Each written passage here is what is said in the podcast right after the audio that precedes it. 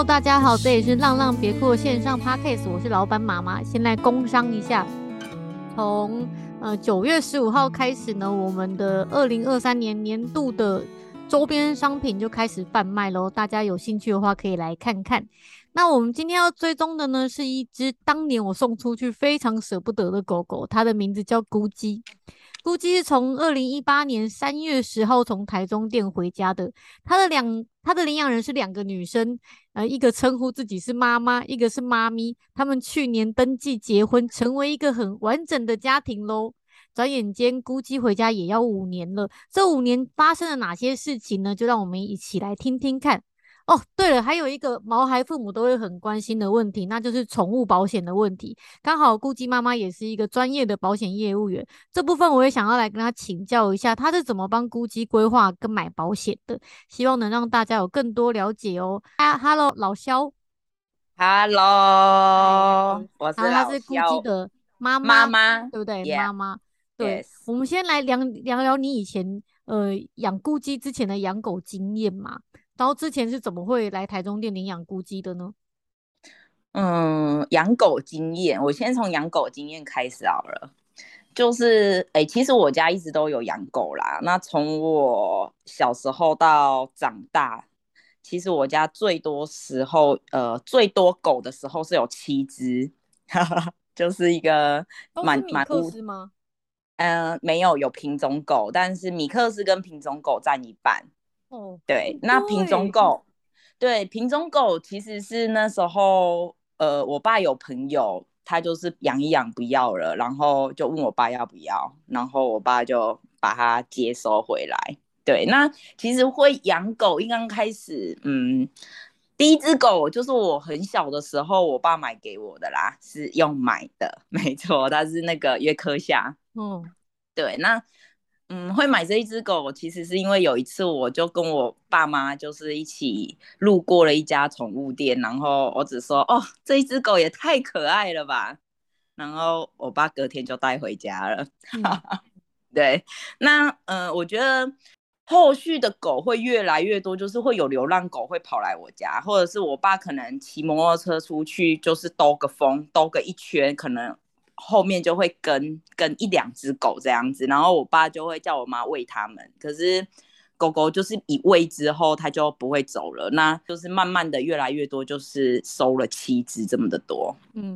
这些狗都是我爸说要养的啦，不过都是我妈在照顾。那那时候只有养第一只约克夏的时候，其实我们就是宠物狗就是对它超好，就是去到哪就是都带着啊，然后会送他去美容啊，然后吃东西就是买那种很好的那一种。对，可是因为狗后面就越来越多，就也没有办法有很多心力在每一只去这样子照顾。那后续养狗，其实我妈就是给那些狗狗一个房间，然后平常狗狗就是都会在房间里面，那早晚我妈妈会放它出来，就是上厕所啊，然后给它们吃喝。对，那因为我妈后续我们家是养了比较多人家不要的狗，甚至是跑来的流浪狗，那我妈那时候就会觉得，这些狗狗就是有的吃跟住就很好了。对，那因为我妈白天也在上班啊，所以这么多狗真的没有办法每一只都照料得很好，所以她的观念是觉得我只要把每一只狗就是养到终老，那我的任务就完成了。对，那其实我们家那7只狗也就在带咕叽回来的前一年，就是2017年的12月，就是最后一只狗狗也因为生病，然后也是顾很久哦，然后就离开了这样子。对啊，对，因为送咕叽给你们说，你们家是一只动物都没有的状况。对，那时候就是完全没有狗了，然后我妈也想说啊，终于解脱了，结果没想到我又带了一只回来。就是对。本来家里有这么多狗，如果突然都没狗也会觉得蛮奇怪的吧？不会啊，我觉得我妈很不知道可能是她也没有表现得很出来，我觉得她是好像是蛮轻松的。对对，因为可能一次原本很多只到就没有，所以她有点是在休息的状态之下。我可以理解，就是如果我以后狗真的都走了，其实我也会想要休息一下，因为养狗真的是时间都被绑得很死啊，不管他以前照顾他的程度有没有像我们现在养狗那样子这么的精致，但是7只一定也是把他时间绑得很死。对啊，等同于就是平常其他的时间除了工作然后打理家里，那剩下就是都在狗狗身上这样子。那后来你怎么说服他？因为其实我记得你当初要带咕叽回家，你还跟他沟通了一阵子，对不对？因为他好像不是很愿意。那后来他是怎么会答应的？答应吗？其实我要说为什么我又要再养狗。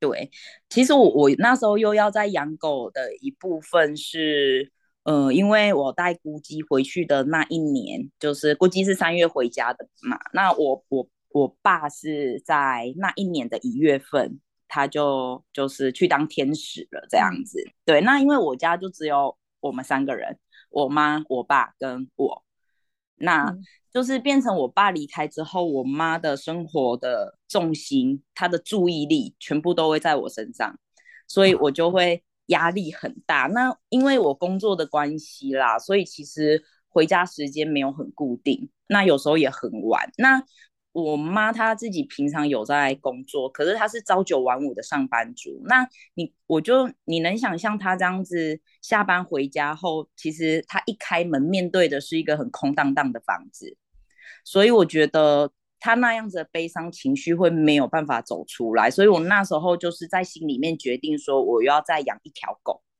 因为我觉得我要让这一个小生命去转移我妈的情绪，因为我妈一回家就是有一个生命在等她，我相信这样子的感觉一定很不一样啊。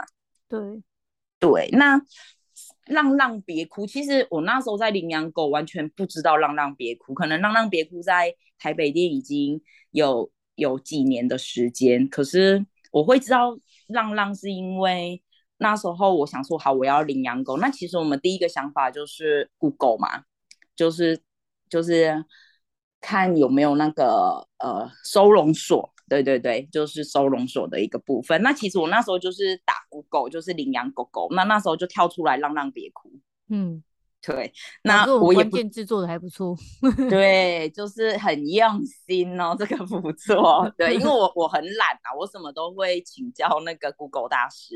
对，那因为我急着要找一只狗来养，所以其实我当下没有去了解浪浪别哭到底是什么东西，我只是点了你们网站里面的一个重点，就是在等家的狗有哪些。对，我印象很深刻，那时候就跳出3只狗，然后有一只叫贝贝是吗？对，它下面已经刮胡，就是回家了，就是已领养，然后再来就是一只就是大大跟胡姬。对，然后就不可能是大大，因为大大好大。没有哦，你错了哦。你有考虑大大吗？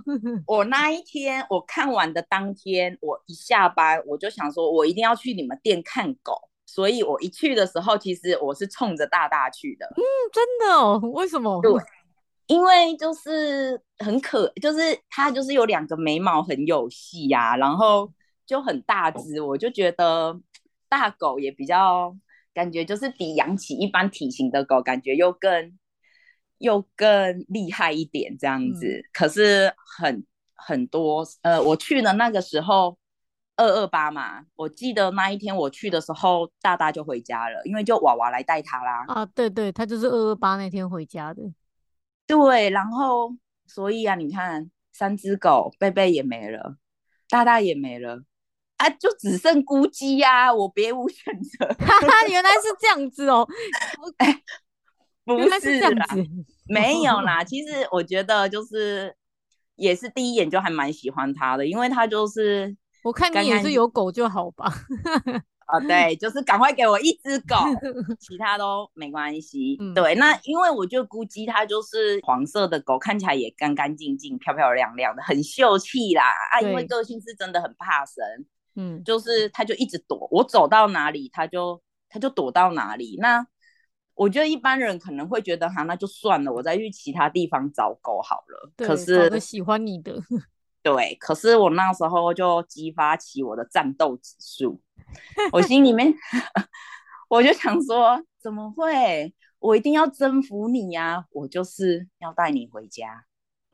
嗯，对，那有这种人多好，我希望有多一点这样子的人，不要觉得跟狗是这样子是没有缘分的哦。没有，我跟你讲，这样子的狗你把它带回家，就是你特别会有成就感。嗯嗯，对，嘿啊，然后反正我就是去看完嘛，然后之后就是带那个咕叽的妈咪去看这样子。嗯，然后结果妈咪那时候喜欢咕叽嘛，因为其实我记得你们之前有跟我说你们有在另外一个地方看到另外一只妈咪喜欢的狗，然后但是后来你们两个是怎么决定最后要咕叽的？我记得那一天老吴就是咕叽的妈咪去看咕叽的时候，一静啦，我就叫他一静。对、嗯、他就是当下他其实有踩了刹车，因为咕叽的个性就是这样，他跟你不熟，就是怎么叫都叫不来。那一静他就跟我讲说，会不会是这只狗根本跟我们没缘？嗯，那他比较喜欢另外一只，因为另外一只也是米克斯，他就是也一样是有一个爱妈把他救出来，然后先安置在一个宠物医院里面，然后我们也有去看它。可是我看到那一只狗，其实我没有太大感觉，嗯，就一样很可爱，因为它是米格鲁混到其他的狗，我不知道。对，那 我记得是不是一个小四眼啊？对对，它就是跟大大长得还蛮像的。对对对，我记得是一个小四眼。嗯、对。然后反正一静就是一直跟我讲还是没有缘啊，还是我们再看看，他就是有10000个还是、嗯、可是其实我心里面就是决定要养他，就是因为我那时候的战斗指数已经被激到最高了对，越不理你越想要对，然后其实我觉得一部分是因为你跟我讲的一句话啦，你就说、嗯、其实我记得古吉好像在浪浪别哭待蛮久的一段时间，对对对对，那嗯，好像快4个月吧。对，然后我就想说，如果我不带他走，那谁要来带他？啊，其实事实证明是我想太多啦，也没有啦，就一个舍我 激发你舍我其谁的概念。对，那我就觉得，反正咕叽的个性就是跟我私下的个性蛮像的，就是很做自己啦。对啊、嗯、那我觉得就是别人很喜欢我，然后嘞，可是我暂时就是这个样子。嗯，那我觉得个性我自己认为我们个性很合啦，所以就是一定要养。对，可是后来其实所以你现在这样子听起来有一大部分是因为你希望妈妈有一个生活的重心，家里有一只狗狗可以陪她，让她感觉到比较温暖啊，不要注意全部都在你身上，或是现在那个家人离开的悲伤情绪里面。但是咕叽回家后跟你妈妈相处的怎么样？完全不好啊对，我知道前几年都不好。他为什么不太想接近你妈妈？你有发现是什么原因吗？他们的相处方式大概是怎么样？我还记得咕叽刚回去的时候，他因为他很怕生，所以他的那个就是他去熟悉环境的时间其实很长。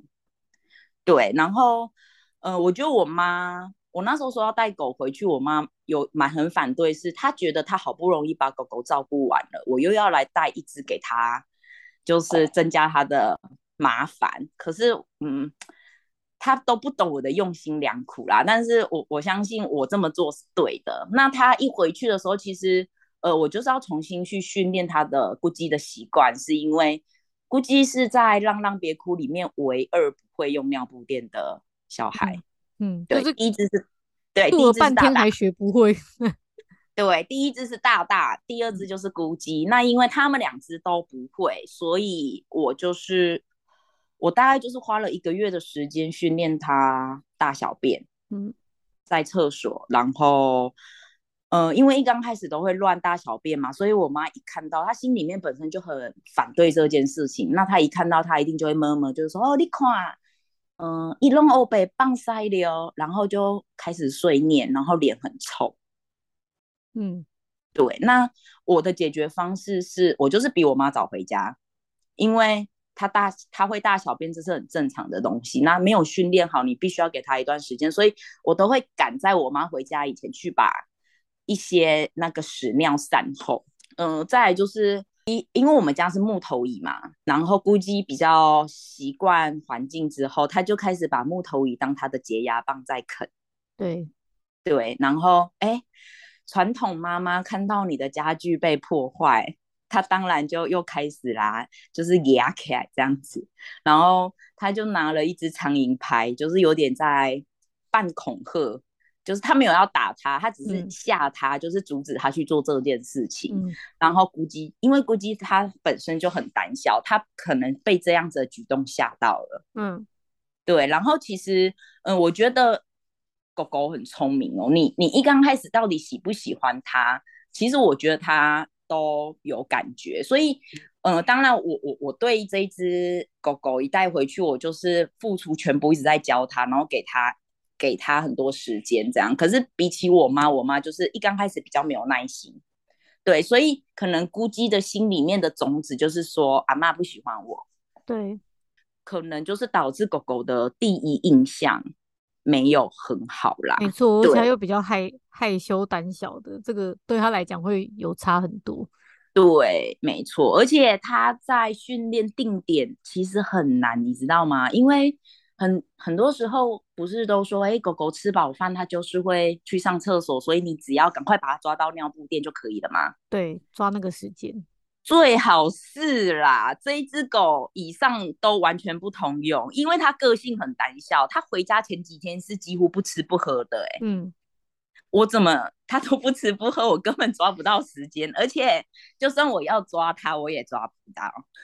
就你连碰都碰不到它，就是对，我没有办法去碰到它。对，然后可是因为我一直跟它示好啦，而且因为我有做那个就是控制范围，就是我有限制范围，对，然后我都会跟他待在那个里面，然后就是跟他培养感情，他之后就是比较亲近我了这样子。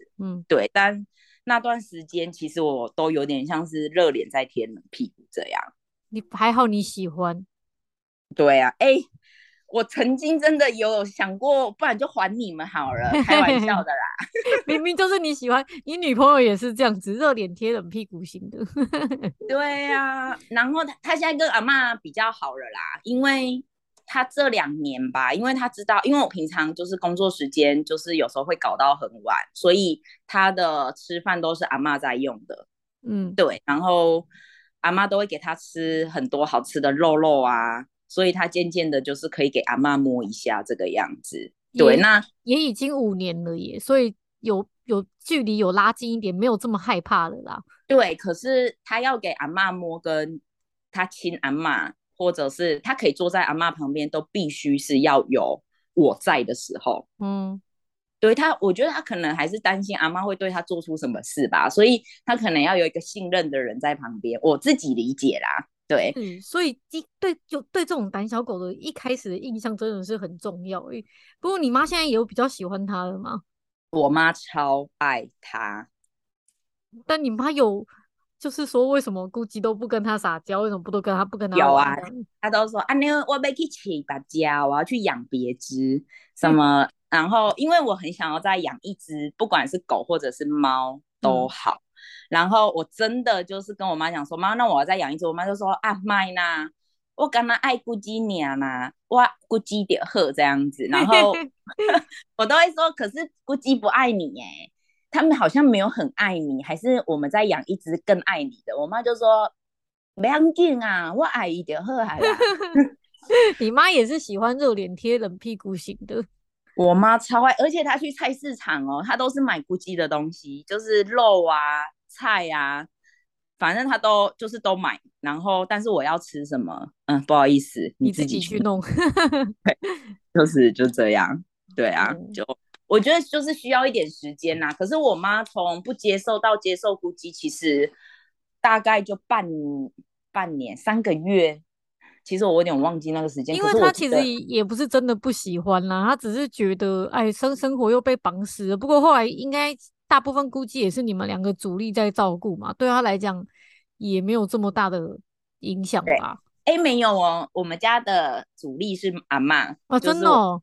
对，因为我每次我可能比较忙，或者是我可能出去好几天，我妈都会回来，她就会很冷冷的跟我讲说：“你这只狗吼，那不哇炸的细体啊，因为饿死了。”对，嗯，对啊，这样很好，因为你们两个工作比较忙啊，还有阿嬷帮你们一起喂一喂，然后你们周末就跟估计真的就是完全的像你们的小孩一样哦，就是对啊，周末的时候就可能带出去露营啊，一起玩，真的这样很棒。就是虽然你们这真的就是你们家的小孩，非常好。我超喜欢送狗狗给像你们这样子的，因为你们真的是完全就会把狗当成小孩在疼。你到底要不要再多养一只啊？都已经讲那么多年了，不管是狗还是猫都好啊。我想要养猫，可是我妈好像真的不行，她对猫不行，会过敏是不是？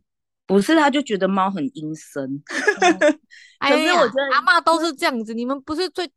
前阵子跟我说你们要抓一只你们家外面的黑色猫咪吗？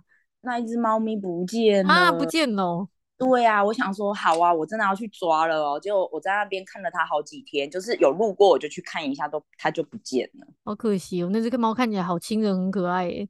它很可爱，我叫它过来它就过来，它还会坐在我旁边。你妈一定也是养一养以后就会发现它好可爱的那一种。对啊，但是因为一刚开始会养狗，就算我妈反对，我还是要养，是因为我有一个目的在，就是、我就是想要让它整体而言是慢慢变好的。可是现在如果又要再跟它抗争一次，它那一种心情，我就会觉得。有时候是自己又觉得我不想要自找苦吃，这样的生活不是就很好了吗？干嘛又要激发起那种家庭一些可能短时间的战争？也是啊，你们现在养咕叽其实都很上手，而且它跟你们也很融洽了啦。对，而且我跟你讲哦，我不是说我要去养那一只小黑猫吗？然后我就跟我妈讲说，妈，那个我只是先带回来养，之后有人要养，我会把它送走。我跟你讲，我妈很聪明。他就说：“你别把我骗啦，你吃啊，你就不可上灶。”他竟然不上当欸，我都已经跟你讲好各种方案，他竟然不上当。他真的很聪明，然后他就说：“你真的买哦，我刚刚爱估计你。”然后我就说：“好吧，那就对啊，好，那就让他专心的爱估计好了。欸”哎、啊，那估计回家这几年健康状况是不是都还不错？我觉得它是一只很好养又很健康的狗狗欸。那你自己是保险业务员，那你有帮咕叽买过保险吗？有。那你怎么买的？你可以跟大家分享一下，以你一个专业的保险业务员的角度，你去买保险的时候是怎么样做比较跟选择的？应该是说，我记得我3-4年前，详细时间我真的忘记了。可是我记得3-4年前，我有帮咕叽买了一个宠物险。哦，这么久以前就买了？对，那个时候其实宠物险刚出来，所以老实说，我也没有去做什么比较。然后，但我是买国泰的啦。对，那我会买的。主要原因是因为我有一个国泰的好朋友，然后因为宠物险刚出来，他们可能就是会有一点压力，就是说可以去推推看啊什么之类。那我当然觉得保费很便宜啊，然后保险这种东西就是有保障，我记得我的一年保费才2000多块吧，我就说好啊，那就买啊。可是我是买了之后我才去看里面的内容。对，然后宠物险这种东西其实它很主观呐，那我也只是讲我的想法，就是大家就听听看这样子。因为像宠物险它有很多家，那我讲的国泰是其中一家，但是我知道最红的是华南。对，那华南我记得在8月31的时候，它有一波调整潮，就是之前的方案就不适用了。就是如果我又要新买的话，就是依照新的方案为主这样子。对，那就算我已经买好几年了，不好意思哦，你明年起你还是要依照我们的新方案去执行了。对，这个是我询问那个华南的产务人员他给我的回应啦。那宠物保险里面它其实有分几个区块，其实如果我觉得大多数人现在自己的本身就都有保险。对，但是宠物险它里面就是有分为门诊、手术、住院，这个跟人都一模一样。那它里面还会有一些技术跟丧葬费用等等，对。但是这个保险我只买了1年，我就把它停掉了。你停掉的原因是什么？因为后续我去了解我的宠物险的自付额是 40%， 对，但是各个宠物险的方案是不同的哦。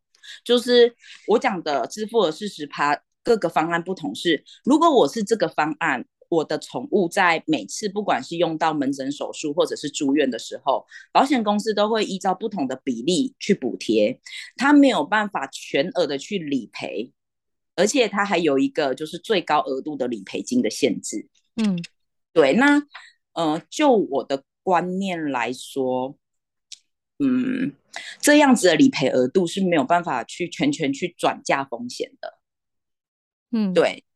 因为像狗狗一旦遇到问题，它可能就是会一直去使用了。那以我的方案来讲好了啦，我的方案是门诊费用它是最高只有理赔2000块哦，那1年它只有最多可以使用6次。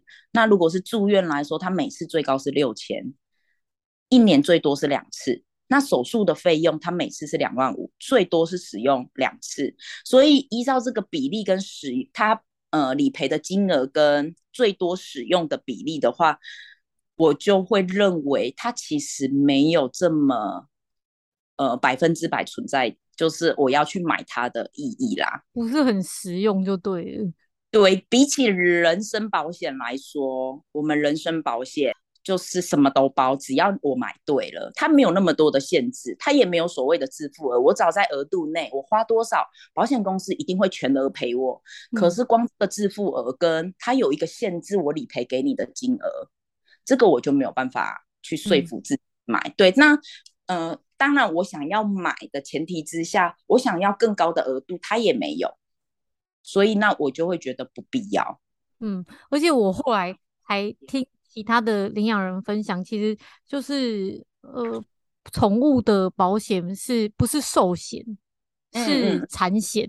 产险比较像是什么概念？是例如说帮我们的店买一个活险这样子嘛，就是1年1次的，然后它是没有累积的。所以像如果我有听像查查妈说，她今年那个查查就因为生了一个病，然后花费很多，然后一直在理赔，他可能明年这个保险公司就会觉得给他保不划算，因为他问题好多，然后就不会再给他续保了，是不是会有这种状况？是的，你答对了。那所以这样子，我们有很多领养人，他的狗还很年轻，其实他们就会想把它想成跟人的保险是一样，我越年轻买越便宜，然后让它累积到老，就是可以更有保险。但其实狗的毛孩的保险是完全不是这种逻辑嘛，对不对？没有错。那因为产险里面它有一个霸王条款，就是我不保证续保。对。所以就是其实我刚刚前面就讲了，如果宠物没事就没事，可是如果一旦有事了，就是要持续治疗啊。对。它不可能是短时间就没事了。那如果今天产险公司又停止我续保权，那我觉得我就失去了保险转嫁风险的意义。对，因为今天续不续保是掌握在产险公司上，不是事主本身。对，所以我会觉得应该是说我们应该要把主导权拉回来到事主自己的手上，是我可以给予我的狗狗多少。那当然我觉得宠物险它也很好的原因是它可以多少帮你补贴，可是未来你到底可不可以去续保，这不是你可以去决定的。对，这个是我的认为啦。那我刚刚有讲到就是说自付额，我记得华南在停卖以前是没有自付额的，可是因为他就是好像理赔太多了吧，所以他会去做条款上面的修正。那另外也就是他现在的新方案是不给米克斯投保的哦。什么是？哦，不给米克斯投保的。对，这个部分都是要怪浪浪别哭吧。为什么？因为你们送养太多了，然后呢就很多人就是喂狗狗很好啊，然后就去投保啊，然后他们这样风险比例之下感觉不妥当。为什么？什么意思啊？我是说为什么会专门不给米克斯投保，是因为米克斯比较大宗啊，而且现在领养代替购买的观念越来越好了。嗯，所以其实你会发现以前可能很多人都是养品种狗，可是现在其实就几乎是一半一半，甚至是米克斯的人数比较多了。嗯，对，所以就是我觉得但他就变成比较大宗了。为什么他不给米克斯投保？因为表示他米克斯的客人更多，他不给米克斯投保不是拒绝了一堆客人吗？可是相对的，我给你投保，我要承担的责任就更多啊，因为你一定会用到。你听得懂我的意思吗？你今天投保我的狗狗一定会生病啊，一定会经历生老病死啊。对对啊，那但跟米克斯有什么关系？就是比例变高了，就是可能这近一两年的投保比例都是米克斯居多。那为什么不给米克斯保呢？这个我真的不清楚，可是我有去看他的条款，哎，他还是真的不给米克斯保哦，还刻意的把米克斯排除就对了。对，刻意的把米克斯他有不保犬只，比如说什么比特犬啊，什么西藏獒犬啊，然后什么很多狗啦，然后里面那听起来就是他们认为这种狗的生病的风险很高。对，然后最后一项是米克斯括号混种，然后我看这个的时候我还就是不敢相信我自己的眼睛，我还打电话去问他说，对，因为9月1号开始他们就是都有变更了。嗯，因为保险公司都有一个精算师啦，那我觉得就是不会去做赔钱的生意啦。他们可能大数据加起来觉得给米克斯保很容易亏钱，所以这次把米克斯排除在外。嗯，我只能说领养人做得太好了，因为就是大家都是领养代替购买嘛，所以就是都会去领养米克斯，所以以现在的狗来说就是以米克斯为大宗，而且很喜欢去申请理赔，所以让他们觉得哇，这部分这样很亏这样。对对对，我是这么觉得啦。那当然到底实际情况是怎么样？这我不知道。就像前一阵子防疫保单，嗯，对，也不是都卖吗？可是到最后不是爆出了一个，我记得4月中吧，不是当天好像确诊率破了多少的时候，那时候大家不是一窝蜂的要投保，嗯，到最后很多产险公司就赶快喊停，因为财务危机了。对，这样子再保下去不行啦。可是你看哦，其实我觉得有点类似的状况，就是他也要去设一个停损机制啦。嗯嗯，对啊，嘿啊。所以其实可不可以说，就是宠物保险，算是现在还是刚起步而已，然后还有很多很不健全的部分，所以他们卖一卖，就现在其实算是一个停滞的状态了嘛。因为大家本来做完功课以后觉得最好的华南的宠物保险，结果它现在其实是停下来的状态，就是因为太好了，所以会就是以讹传讹，你知道吗？你买这间，你买这间，然后大家就是一窝蜂都买它。对对，可是你知道吗？好像除了华南以外的其他产险公司，只要有卖宠物险的，米克斯都还是给予投保的哦。嗯，对，像国泰它就都一样。他现在的方案跟我3-4年前买的方案是一模一样的，代表这少部分的产险公司，他投保的比例没有很高，他还可以去承担，他还没出事。对，没错。那其实我觉得宠物险，我觉得最重要的就是要去注意它的自付额啦，就是必须要自己去承担的趴数。对，然后你还要去注意里面的理赔的金额，还有每年使用的次数。嗯，对。那我觉得都好，就是你觉得，我觉得事主领养人自己觉得 OK， 衡量过没有问题，那就买，因为不管怎么样，只要是保险，就是一定有保障。嗯，对。可是就是这边要讲一个重要的观念，就是也不要觉得年轻赶快买然后以后会有累积，就是宠物保险是没有这种事情的，就对于对啊，而且我觉得米克斯相对好养，我讲这种话很不负责任，等一下会不会被骂？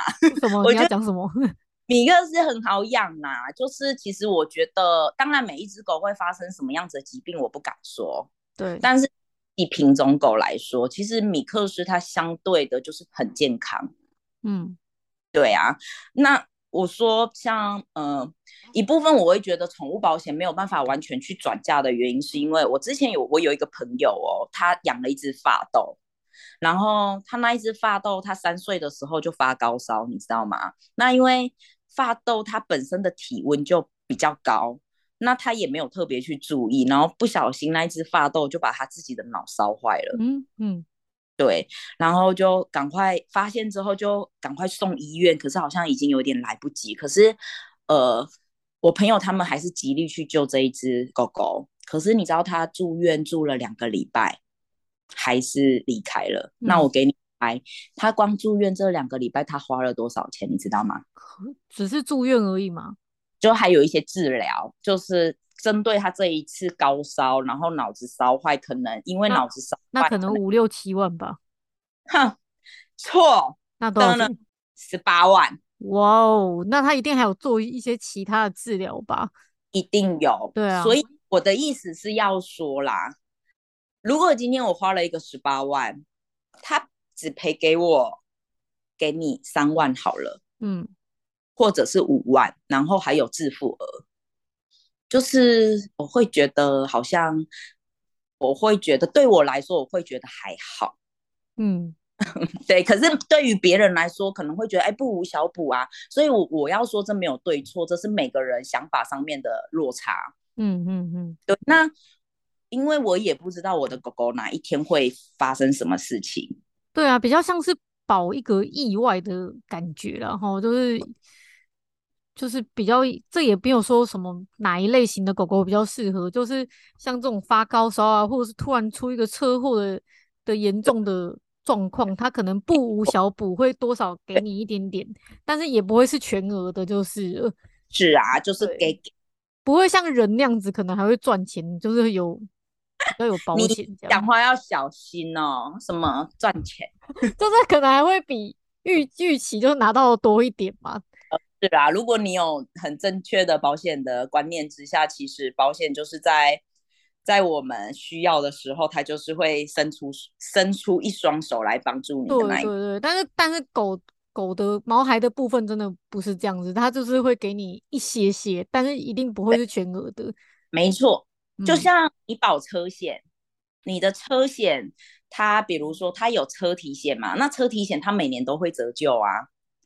嗯。对，所以可能我2、3年之后，我一台车被撞烂了，可是它现在的市价可能只有61万，可是我当初买可能是买80万，那你也没有办法去全额去 cover 我买的那个钱。嗯，对，因为狗也会折旧吗？我是说在保险上面这样算，狗不会折旧，但是因为狗没有健保，所以你会花很多钱，所以。公司当然也不会拿这一块去开玩笑啊，我怎么知道你这一次会花多少钱，所以我一定要有一个限额跟次数去规范，避免我支出太多的费用出去。真的，要不然其实要支付宠物的这个理赔很恐怖欸，因为动物真的是动不动就会花很多的钱欸。对啊，欸，你想哦，如果今天他没有去规范这样子的一个规则，那每个饲主都觉得，每个领养人都觉得，如果我今天我有买保险，医生麻烦有什么最好的全部给我拿出来，嗯，哪得了啊？真的，真的，对啊，很恐怖。是啊，所以就是我觉得会有这种规则是很合理的，那就是领养人买不买单这样子而已。嗯，所以这边可以给大家一个参考，就是对宠物的保险跟人的这个寿险其实是完全截然不同的逻辑的，大家可以听完这边可能有一些更清楚的分别。那其实像养狗其实真的是很花钱，像你一个这么理智型的人啊，然后工作常常是在帮其他客户精算这一些开销，你为什么还会想要养狗？因为其实你不觉得养狗是一件非常非常感性，然后不理智，然后如果你完全用理智去考量这件事情的话，养狗真的是根本就不符合经济效益，你怎么还会愿意？我觉得如果凡是用钱来衡量就太俗气了。对，然后我觉得他可能我们在做任何事情的时候，我们本身就会想到他后续我们可能要付出什么，不管时间、金钱或者是心力上面，可是我觉得过程当中给予的你得到的，我觉得是不一样的。对，那为什么还会养狗？我觉得主要原因就是，你不觉得狗很奇妙吗？假设我今天骂了你，没有理由，或者是你今天只是做错一件事情，我骂你，你可能就会觉得哈，萧伟君真的很怎么样？就是或许心里面会不舒服，甚至是就记着，然后可能下一次我们的交集就不会再这么好，可是关系会变差。是，可是狗不一样。我今天骂了你，我分钟你叫他，他还是来对你摇尾巴。我觉得那种感受度就是不一样。而且我每次很累的时候回家，我只要一回家看到我的狗，然后就是对你摇尾巴，然后很热情啊，我就会觉得很开心。不知道，就是那是一种无形当中被疗愈。那这种疗愈要怎么用钱去衡量？我觉得衡量不出来啦，没有那个天平在。对。你讲这个例子虽然对狗来讲有点机车，但是这是真的，就是你在狗面前是完全都可以做自己，不用隐藏。你这一刻心情不好，然后你不跟他讲话，然后或者是态度差一点，他也不会给你记恨的。对啊，所以你看你才这么喜欢狗嘛，因为你在狗面前就可以做自己， 对不对？非常非常的做自己。那我想要知道，像你都怎么样帮咕叽准备可能以后的医疗基金啊，或预备金怎么样，你们是怎么做规划的？其实准备多少准备金、医疗金我真的没有什么概念欸。你工作上一直在帮人家规划这么多财务的事情，人跟狗毕竟还是不一样的啊。而且不要说人跟狗不一样啦，你光什么不应该是说我不知道我的狗会发生什么样子的问题。而且宠物没有健保嘛，对啊，因为每次的疾病或者是意外，我去看医生往往就是一笔钱这样子去出去。我觉得我没有办法去未卜先知啦。如果你要我未卜先知要能精算的话，那你就要给我讲一个很明确的，我的狗会发生什么事，那我就要把那一笔钱准备起来。好，所以你的概念就是你没有在做什么紧急预备金这种事情，但是就是努力赚就对了，以后他要怎么花就可以怎么花。应该是说，如果我知道会发生什么事，那我去买乐透就好了。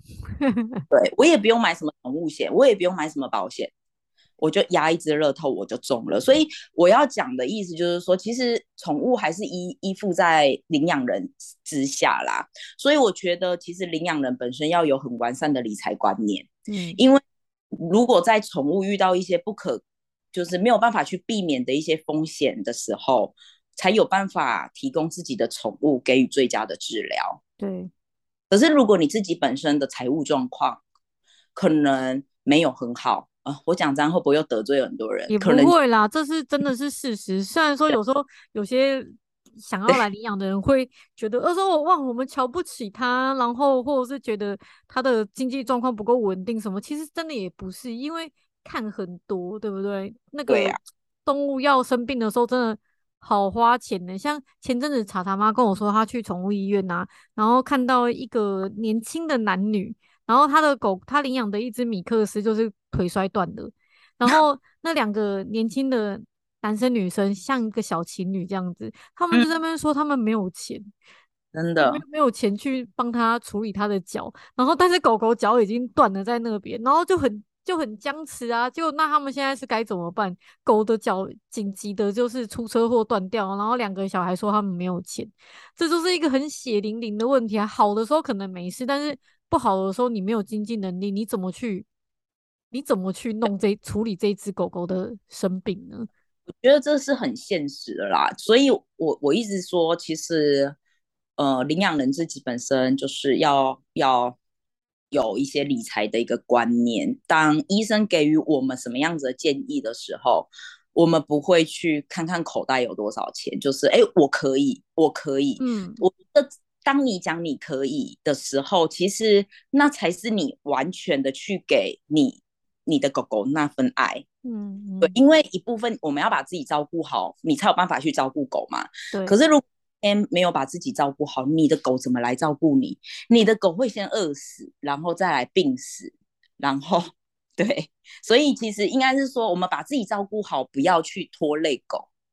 真的。对，那其实我看，因为我工作的关系，所以我看了蛮多生老病死。我常常跟客户讲一句话，其实很多时候大家比较消极的时候，都会说啊，没关系啦，生命自有奇迹。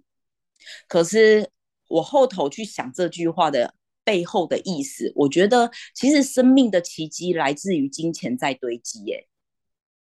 对，如果我今天没有没有一个钱当后盾的话，你谈什么奇迹啊？奇迹不会发生的。对，我就是这么直接，我要得罪人了。这很实际啦，做人真的是要实际一点，才会对自己或是对你在负担的这些生命啊、领养的这些小动物啊，会有更完整的保障，这个是真的很重要的。我最后想问你啊，领养咕叽有给你们的生活跟心境带来什么样的改变吗？有欸，如果讲没有，是不是就 ending 了？对啊，你就句点我，所以你一定要想出来。好吧，我觉得一部分是让我妈的养狗观念变得更好了。为什么我会这么说？因为我有讲到，就是说我妈以前养狗的观念就是，把狗狗关在笼子里，然后大小便跟放风的时间再让它出来溜溜走走就好了。对，我妈是这样，而且她说，狗狗都会掉毛，这样子规定弄什么啊？那个什么气管啊什么会不好？对，可是我带古籍回家的时候，我妈是反对的，可是我还是跟她沟通这个观念。我跟她讲，今天，我要推翻你以前养狗的观念，就是我觉得今天带回来古籍就是我们家的一份子，它就是要跟着我们一起生活的。对，所以我们家一整栋都是它的活动范围。对，然后一刚开始我妈是蛮不能接受的，因为我还会把狗带上去睡觉，我妈就说：“哦，啊那。”都是毛啊，然后什么衣服都是啊什么之类的。可是我觉得我妈现在已经就是她在帮我洗衣服的时候，就是丢到洗衣机洗，她都会抖一抖，或者是拿那个粘的那个把它粘一粘，就是她也觉得这是一个很正常的事情了。对，所以我觉得就是必须要沟通啦。然后虽然有时候老人家的观念没有办法跟我们一样，可是我觉得一直在跟他们说有差，就是对他们也是需要接收一些新的资讯。对，那我觉得他们自己就会慢慢的去接受，所以到现在其实古籍的地位比我高啦。对，就是这样来的，因为我们在慢慢的去建立他的观念。